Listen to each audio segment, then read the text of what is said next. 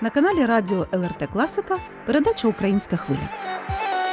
У студії Олег і Олена Головатенки. Вітаємо вас, друзі. Учора розпочався відлік другого року повномасштабної кривавої війни, яку Росія розв'язала проти України. Однією з найдраматичніших її сторінок стала окупація Херсону, що тривала понад 8 місяців до 11 листопада 2022 року, коли українські війська нарешті звільнили місто. Увесь цей час в Херсоні жив Артем Петрик, український історик і письменник, тісно пов'язаний долею з Литвою. Уродженець Херсону, він є старшим науковим співробітником Інституту історії та археології Балтійського регіону Клайпецького університету. Про те, як Херсон і херсонці пережили окупацію, про особистий досвід, як вижити в найскладніших умовах, не зламатися психологічно і головне лишитися українцем, Артем Петрик розповів у своїй новій книзі Сни про Херсон, яка щойно вийшла друком в Україні. Аби з перших вуст почути про Херсонську Голгофу, про те, як боролося мужнє південне місто, що стало символом українського спротиву, ми вийшли на зв'язок з Херсоном. Запрошуємо до розмови кандидата історичних наук Артема Петрика. Доброго дня! Вітаємо вас на українській хвилі у Вільнюсі. Доброго дня, доброго дня, пані Олено. Доброго дня, шановні слухачі. Вітання Литві, рідні і улюблені. Артема, ви працювали до початку широкомасштабної війни у Литві. Ваші наукові інтереси пов'язані безпосередньо з Литвою. Як ви зустріли війну і як опинилися в окупації в Херсоні? Я спеціалізувався і спеціалізуюсь на військовій історії країн Балтії, в першу чергу литовській військовій історії ХХ століття. Ну і звісно, історія українсько-литовських стосунків. Значний мав я бекграунд в плані науковому. Я і мій інститут, на базі якого власне інституту історії археології Балтійського регіону Клапівського університету проводились такі дослідження. І книжки виходили, і статті, і ми вигравали там різноманітні конкурси. В тому числі, от напередодні, буквально за декілька місяців до війни, в номінації Найкраща наукова науково-популярна книга. Ми виграли конкурс молодий вчений року в Україні з книжкою Епоха великих надій нариси історії міжвоєнної Литви, і все йшло своїм чередом. Тобто я займався наукою. Звичайно, не планував опинитися в той ситуації, в якій я опинився, але я її десь передбачав вже починаючи з листопада 2021 року, коли всі експерти західні на перебій голосили про те, що буде скоро повномасштабне вторгнення. Була репетиція з боку ворога. Ми пам'ятаємо весну 21 року, коли московські війська вже підходили до українських кордонів, але потім були відведені назад. Тобто, це по суті була репетиція розташування перед вторгненням території України. І незважаючи на те, що я думав, що все це може бути, тим не менше для себе я вирішив, що от якраз в важкий момент я маю знаходитися зі своїм народом. Як би це пафосно не прозвучало, незадовго, буквально там за тиждень до війни, трошки більше. Я повернувся до рідного міста свого до Херсона. Сам я є етнічний українець. По материнській лінії я маю литовське корені, але якби за своєю ідентичністю я є українець, не тільки за етнічним походженням. І власне, повернувшись до Херсона, в гості до батьків, я мав і творчий план, окрім того, що я хотів там бути зі своїми в цей важкий момент. Творчі плани, які я готував до виходу нову книжку свою, яка мала стосуватися і середньовічної історії країн Балтії, і власне буквально за день до початку вторгнення повномасштабного 23 лютого за добу. Я собі спокійно, знаючи прекрасне своє місто, робив пробіжку з північного мікрорайону міста Херсона до сумнозвісного і водночас славнозвісного, тепер вже Антонівського мосту. По дорозі я ще по телефоном розмовляв зі своїм видавцем, який в Одесі знаходився. Ми обговорювали назву книги. От я так добіг до Антонівського мосту, і щось мені захотілося на нього піднятися, стати, подивитися на лівий берег. Ну, той самий лівий берег, який сьогодні, на жаль, окупований, із якого власне в місто Херсону війшли окупанти з початком війни наприкінці лютого, перші числа березня, коли відбулося захоплення міста Херсон. І ви знаєте, тоді я відчув ну якусь таку тривогу дуже сильно. Тобто я зрозумів, що конфлікт, як багато хто говорив, ну він може бути там, типу, локалізований на Донбасі і так далі. Тому подібне. Я зрозумів чомусь тоді ірраціонально. Хоча я науковець, але так, от якимось духовним таким зором містичним, я побачив, що війна буде страшною по масштабам. Так і сталося. Ми зараз переживаємо найстрашнішу європейську війну трьох поколінь. По суті, вона найстрашніша з часів Другої світової війни. І незрозуміло звідки пролунала мелодія старовинної німецької пісні, німецьких найманців Ланскнехтів, 16 сторіччя, що Фландрію скаче смерть. Я подумав, хто в Херсоні слуш- слухає пісні Ланскнехтів. Але тим не менше, ця пісня про смерть і ці от внутрішні відчуття вони мене не полишали подальші декілька годин. Ну а зранку почалось те, що почалось. Тобто я зустрів війну безпосередньо в гостях у своїх батьків. Я прокинувся від вибухів, тому що помешкання батьків воно було недалеко від е, Чорнобаївського аеродрому військового, по якому окупанти гатили перших хвилин. Я побачив е, натовпи людей, які ну там йшли по своїх справах по вулицях, і от люди зупинилися, і всі там значить, з виріченими очима, вибачайте з- такі подробиці, з повним нерозумінням того, що відбувається, дивилися на клуби диму. І ви знаєте, в цей момент вікно я відкрив, і що я чую? Хочете вірте, хочете ні. У когось грає пісня радянська Аїс на криші, мір на землі під вибухи, тобто під обстріл, фактично російськими окупантами української території. Буквально за е, лічені години до вторгнення повномасштабного мається на увазі наземного, навіть не години, там можна сказати, хвилини до вторгнення на Херсонщину. Ми тоді ще звичайно не знали, що відбувається на південних кордонах. Таким чином я побачив перші хвилини війни. Артеме, скажіть, будь ласка, от у вас взагалі був якийсь алгоритм дій, алгоритм виживання? Адже це план не тільки для себе, а план для своїх рідних. Чи е, у вас свій якийсь досвід е, стосовно цього? Як ви емоційно пережили взагалі е, ну, розстріл тероборони е, в Херсоні? е, Оцей? Справа в тому, що цьому розстрілу тероборони передували події 24 лютого до ну 1 березня, включно. Перші хвилини війни, як я сказав, це ну був шок не тільки для інших, але й для мене. Звичайно, це все такий стандартний набір, типу там приготувати тривожний чемоданчик, знайти бомбосховище. До речі, бомбосховище в перший же день знадобилось, тому що росіяни, на жаль, дуже швидко е, наблизились до міста Херсона. Вони вже в той же день були на мосту Антонівському. І тільки зусиллями добровольців херсонських, в першу чергу воїнів ЗСУ з 59-ї 好的 вдалося їх навіть вибити з мосту і навіть е, перейти знову на лівий берег, щоб прикрити від, відступ ну, українських частин, які відходили з лівого берега. Почалися е, бої ж за міст. Ну такі от новітні українські крути, якщо е, дозволите, або херсонські крути. Вони включають не тільки ситуацію, яка мала місце в Бусковому парку, але це і бої за Антонівський міст з 24 по 26 лютого. Чому кажуть крути? Ну до речі, це запропонували литовськими істориками таке формулювання, тому що от оборона Херсона силами відчайдухів патріотів вона дала можливість е, на декілька днів фактично затримати ворога, що дало змогу підготувати оборону Миколаєва. А власне, врятувавши Миколаїв, врятувати Одесу і врятувати Молдову. Те, що були зірвані стратегічні плани ворога по е, прорубанню цього коридору до Придністров'я, так званого. І всі ці дні, перші перші п'ять днів війни, вони були надзвичайно напружені. І власне тут ми вперше побачили, що таке гради, які гатили Антонівку, населений пункт поблизу Антонівського мосту. Ми побачили удари авіації, в тому числі українська авіація сушки били по ворогу. Містяни бачили це ясно, що вперше все було вперше. І звичайно, коли ворог вже заходив в місто Херсон, а місто по суті було оточено. Траса М14, яка йшла навколо міста, вона була панована ворогом остаточно до 28 лютого.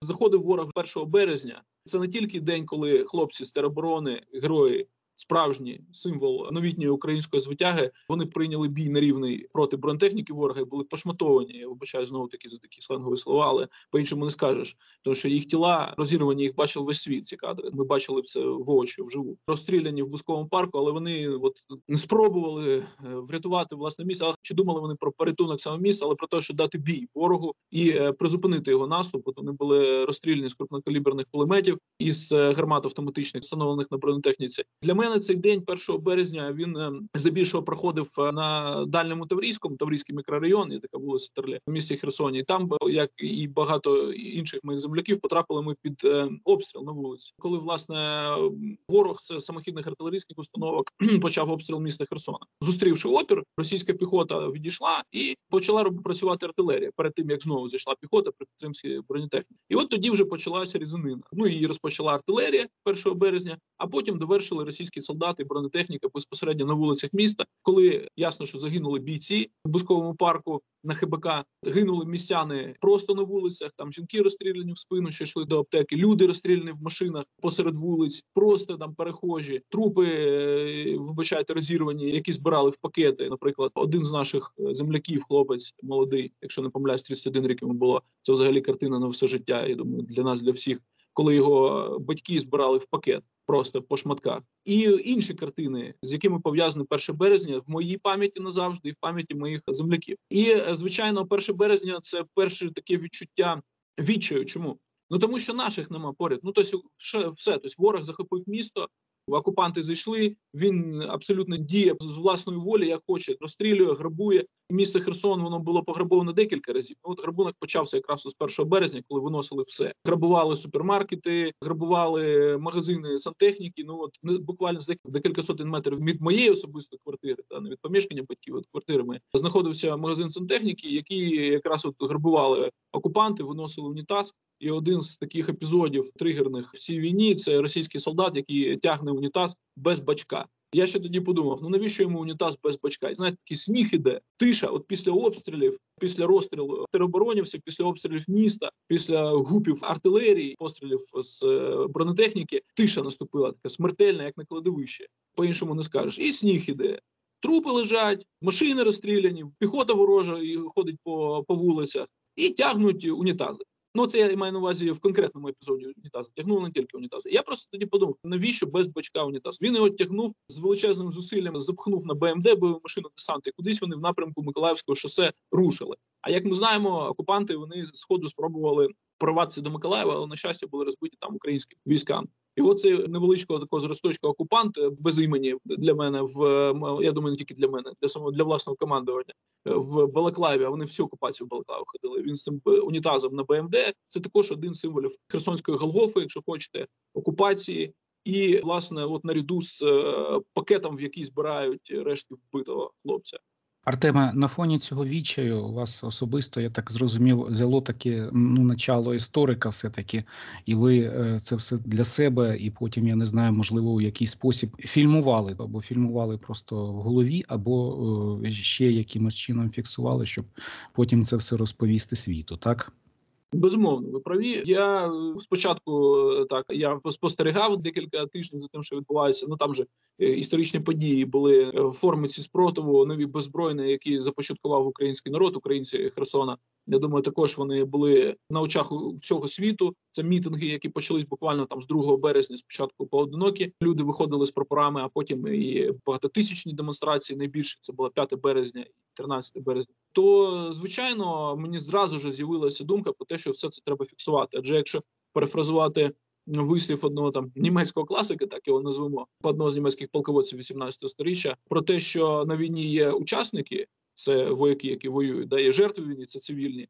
І третя категорія це свідки війни, це історики. Зачасту буває так, особливо коли війни закінчуються, що свідки являються найголовнішими і учасниками подій, в тому плані, що як вони запишуть, так воно і буде відображено в пам'яті поколінь. Записи робилися вже з е, приблизно другої половини березня в записних книжках на різному матеріалі, навіть на відрізках, якщо можна так виразитися, газетних, де я знаходився в залежності від того в той момент, тому що я змінював місце перебування, бо через свою проукраїнську позицію і не тільки проукраїнську, а про литовську позицію не тільки являвся і являюсь співробітником Литовської інституції наукової. Я був популяризатором литовської історії і українсько-литовського братерства і дружби в Україні. Я відносився до категорії ворогів безумовно для росіян. Тому я е, фактично всю окупацію 8 місяців, 13 діб я пробув на нелегалі, змінюючи зовнішність, змінюючи місце перебування. Ну і в залежності від того, де я знаходився, ну от під рукою був якийсь там матеріал, на якому і робився ці записи. Остаточно літературно більш-менш оброблені вони були і е, записані. Це тоді, коли в мене була можливість попрацювати вже з ноутбуком. З'явився в мене ноутбук старенький такий.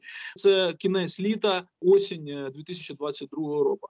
А останню крапку, можна так сказати, в книзі я поставив е, вже після звільнення міста Херсона в ніч. Це було вночі. Якраз йшли обстріли східного мікрорайону. І от е, як я зараз пам'ятаю, під всі зарева від влучань, від прильотів, я вже дописував в останній в цій книжці оповідання той день, коли.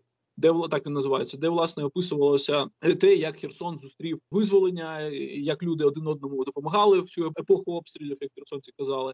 Тобто вони ділять херсонці, умовно кажучи, весь свій цей от шлях, який пройшли за перший рік війни. Це так звані ну перші дні, перший тиждень війни, потім окупація, і потім власне епоха обстрілів. Те, що триває, на жаль, і зараз. Артема, ви вже сказали, що були на олівці в списках окупантів.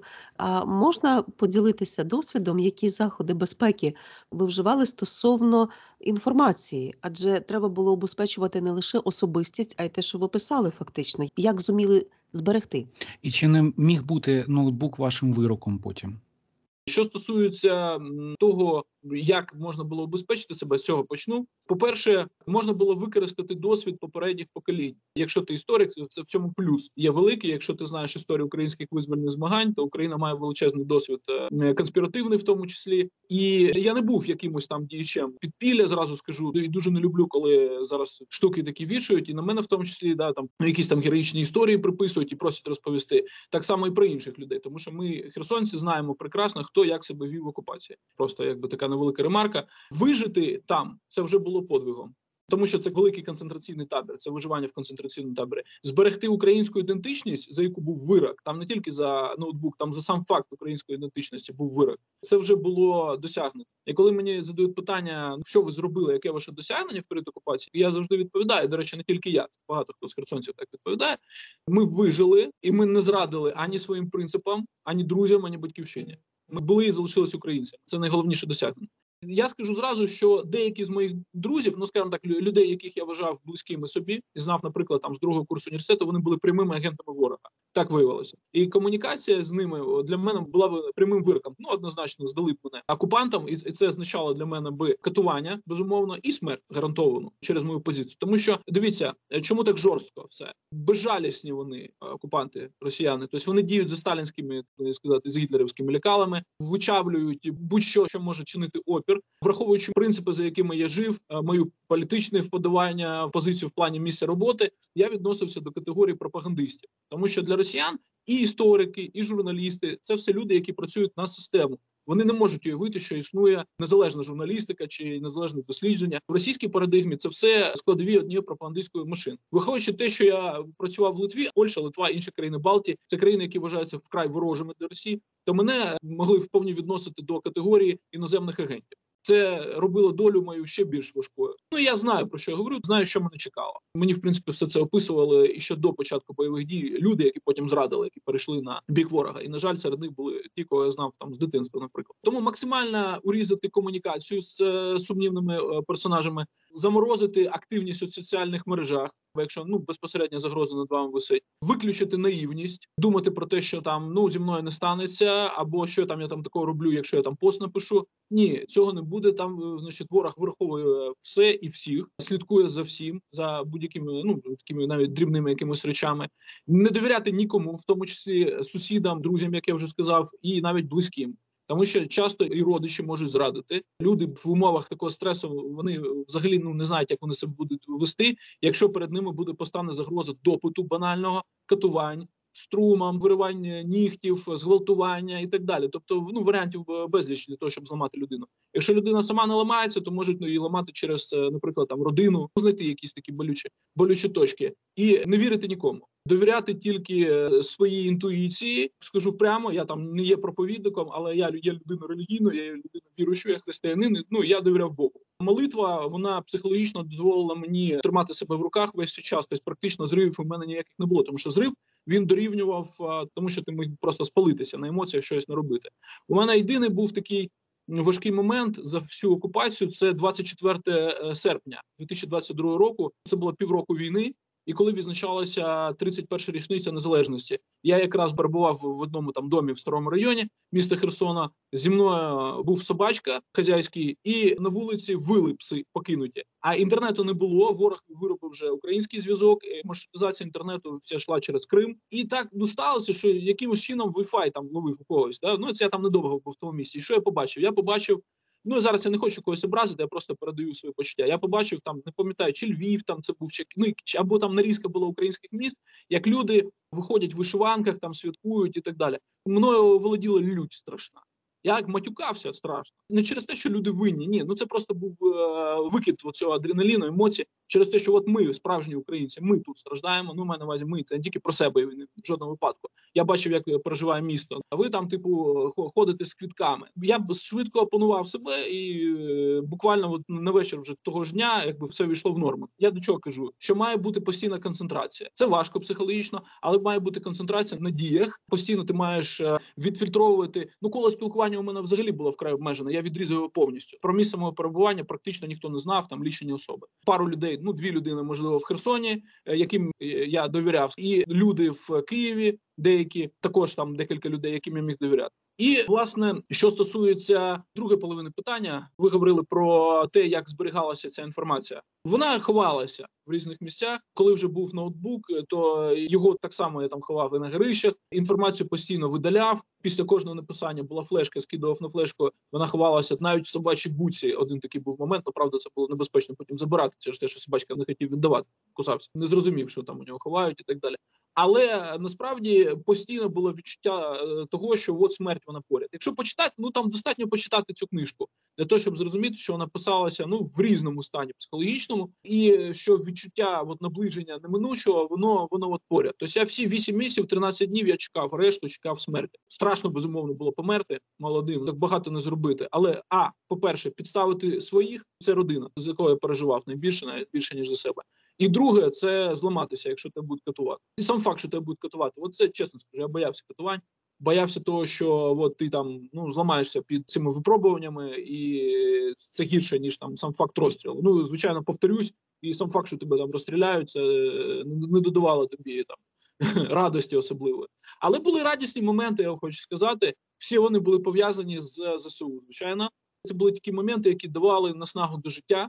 Перше, це перемога під Києвом, квітень місяць, коли ворог відступив від Києва, з'явилася надія, що ми не тільки стримаємо ворога, да що українська армія перейде в контрнаступ і вишибе їх із всієї української території. Надзвичайно важливий момент для того, щоб не з'їхати з глузду. Це якраз е, була подія під Харковом, не тільки для мене, для міста. Тому що на початку вересня 2022 року, коли українські війська здобули блискучу перемогу Балаклійської ізюмської операції, місто Херсон воно просто жило. Люди там раділи, включали українську музику, вмикали там е, і окупанти дуже сильно просіли. Треба сказати, от після харківської поразки, і особливо коли покидали там своїх колаборантів, і українці їх захопили. Да, то, то херсонські колаборанти прям плакали. Прямо кажу, да плакали і стали там конючити, що да яка різниця, яка влада, аби не бомбили. Ну тобто, от е, це ті, які ще вчора пальцями тикали і казали: от тут бандерівці, а тут от він український націоналіст, а оце от родина військова і так далі. Це для нас було величезне піднесення. Ну і звичайно, наступні перемоги це битва під Лиманом. Прорив української армії в районі Дучан на Херсонщині, коли ми херсонці, знаючи там рельєф місцевості, особливості Херсонщини, ми розуміли, що після того, як росіяни втратили там Давидів Брід, е, велику і малу Олександрівки, перед цим високопілля, їм вже в степу правобережжя не утриматися, і залишається взяти нашим Снігурівку на Миколаївщині і Киселівку на Херсонщині. Це от такі основні дві точки, після яких вже питання часу взяття Херсона, визволення Херсона. Вірніше, і коли 9 листопада а світла не було. Ворог же підривав леп, е, все понищив, вже готуючи відхід. Е, ми там ловили на батарейках цьому китайським радіо, ловили радіохвилі українські. і Стало відомо, що взяли Снігурівку, і діти вночі побігли вулицею з криками Снігурівка наша. То всі вже готувалися до того, що ось ось українська армія буде заходити. Ну і власне, що відбулося 11 листопада, один з найщасливіших днів мого життя, однозначно. Дякую, Артема. Все-таки повертаючись до книги, скажіть, будь ласка, яким накладом вона видана, де можна буде її придбати, і чи буде вона в Литві хоча б кілька примірників? Приводу накладу, я так розумію, що це це більш питання до видавця. Наклад по мірі замовлення.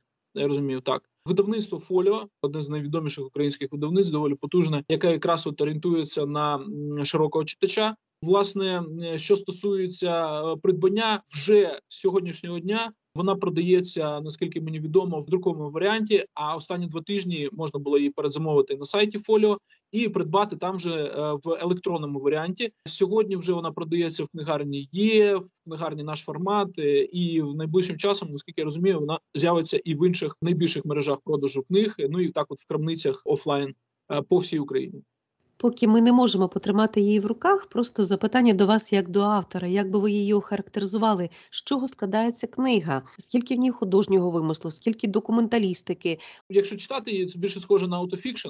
Ведеться такий документальний аутофікшн, враховуючи те, що базується більша частина книги на моєму щоденнику, можливо, ближче і до документальної прози. Ця книжка. Я намагався робити її максимально наближеною до реальності з мінімумом домислів, але є там деякі оповідання, які базуються, наприклад, на моїх якихось таких власних духовних переживаннях. Наприклад, передостаннє оповідання, яке замість епілогу, в тому числі там потопічна Херсонщина. Да? Ну там вже йде трошки і творчого та художнього домислу. Вона складається структурно з декількох елементів розділів. Це місто, власне, якраз там описується перші дні апокаліпсис, тобто початок війни, перші дні штурм, е, спротив, терор, волонтери, е, їх діяльність, е, спроби населення виїхати під вогнем з окупованих територій, навіть легенди і міфи, якщо можна так виразитися, Херсона доби окупації. Також поради херсонцям, які вони люблять не люблять, скажімо так, що, що можна казати херсонцям, що не можна. Це слід прочитати тим, хто можливо далекий від херсонської специфіки, для того, щоб усвідомити особливості ментальності містян і людей, які пережили окупацію. Наступний розділ це розділ долі. Там власне записані три партизанські історії, оповідання листи без відповіді, яке вже на сьогодні воно стало ну найбільш популярним. Я так бачу серед читачів, судячи з відгуків, які я отримую, там десятки. А в чому суть? Ну, якщо коротко, це листи, які дівчина, що потрапила в окупацію, пише до хлопця, якого вона, мабуть, що кохала, але розсталася б за 5 років до того. І ці листи, електронні листи, вона відправляє на пошту давно забуту ним.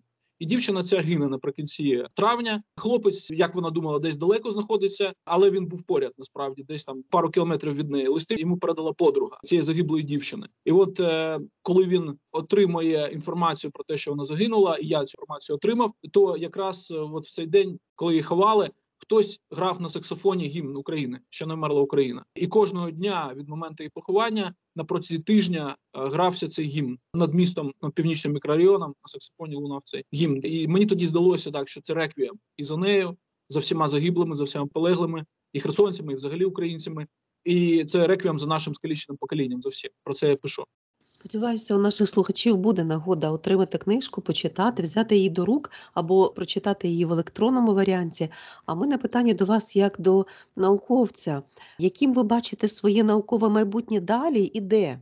Я хочу сказати, е, користуючись можливістю, дякую за питання, пані Олена, слова вдячності своєму університету Клайпівському, тому що весь цей час, поки я знаходився у цих випробуваннях, а університет і в першу чергу мої колеги з інституту історії археології Балтійського регіону підтримували і мене, і мою родину. Коли ще був зв'язок, то з першою людиною, яка подзвонила мені і спитала, чи я живий, чи зі мною все добре. Наскільки це можна було в перші хвилини війни, це був ректор університету Артурас Розбадавський. І людина, яка мене підтримувала весь час, він був так само, як і доктор Вітотас Якубаускас, один з найвідоміших литовських військових істориків. Він один з моїх учителів, і доктор Сілва Поціте. Власне, це також знана спеціалістка з історії Клапівського краю. І тому я вдячний по-людськи абсолютно. І я себе, якщо говорити вже про наукову складову, бачу так само дослідником українсько-литовських стосунків і історик е, Литви і країн Балтії.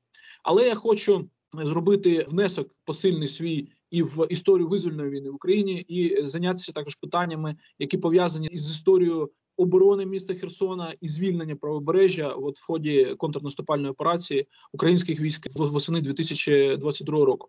А з приводу можливості ще так, от повертаючись трошки до попереднього питання придбання книги, я вам хочу сказати, що вже українські громади і в е, Америці. І в е, Німеччині, і навіть в Ісландії, звідси я навіть е, звідти навіть отримую інформацію. Вони в електронному варіанті вже придбали книжки читають. Книжка вона вже пішла в маси українського екзилу. Можливо, наприкінці дуже коротко, що ви хотіли побажати своїм колегам в Литві, українцям в Литві, які слова сказати з Херсона передати? Колегам в Литві я бажаю вже названим ще раз повторюсь і е, ректору Артурусу Розбудаускасу, і е, докторам Вітотасу Якубаускасу, і доктору Сілу Паціта величезні слова вдячності за підтримку литовській державі. Величезну вдячність за підтримку української держави в її боротьбі, литовському народу вдячність за розуміння, за розум і е, мудрість, і розуміння того, що сьогодні Україна бореться не тільки за себе, вона тримає на своїх плечах, як би це пафосно не прозвучало, і Балтію, і всю Європу. Тобто від перемоги України залежить доля інших країн регіону. Власне так, а українцям гуртуватися. Гуртуємося, я маю на увазі українцям Литві, гуртуватися, об'єднуватися, створювати українські осередки і безумовно також не забувати, та хоч би щодня дякувати литовцям за те, що прихистили, за те, що протягнули руку допомоги. Це добре слово. Я впевнений, нашим литовським братам потрібно. Його вповні достатньо. Треба завжди пам'ятати про те добро, яке нам зробили литовці. Це була передача Українська хвиля. Нагадаю, сьогодні ми вийшли на зв'язок з Херсоном, містом, яке понад 8 місяців перебувало під російською окупацією, але при цьому мужньо боролося і вірило у визволення. Гостем передачі був херсонець, кандидат історичних наук, старший науковий співробітник Інституту історії та археології Балтійського регіону Клайпецького університету Артем Петрик. Шукайте його книгу Сни про Херсон на сайті видавництва Фоліо та провідних українських книгарень. Читайте, донатьте на ЗСУ і вірте в Україну. А українську хвилю провели журналісти Олена і Олег Головатенки. За режисерським пультом працювала Соната Ядевичня. До зустрічі наступної суботи, як завжди, о 14.30. Також слухайте нас у будь-який зручний час в радіотеці на сайті lrt.lt.